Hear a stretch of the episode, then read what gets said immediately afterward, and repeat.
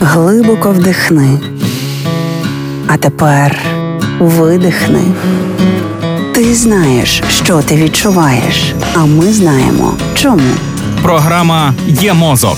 Другий сезон. Поради від психологів, як не зламати мозок об війну. Проєкт створено за підтримки програми партнерства у галузі масмедіа в Україні UMPP.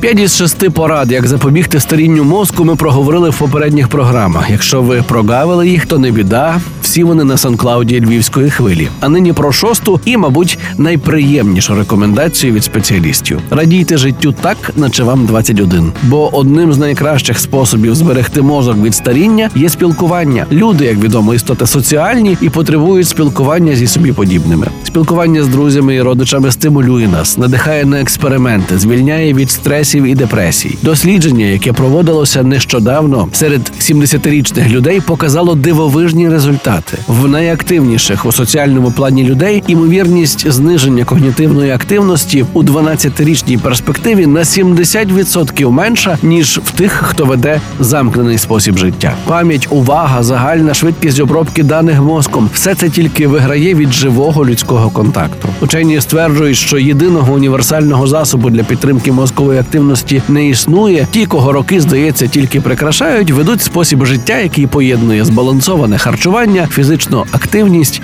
і коло улюблених друзів. І це рецепт не лише підтримки мозку, але й щасливого та здорового життя.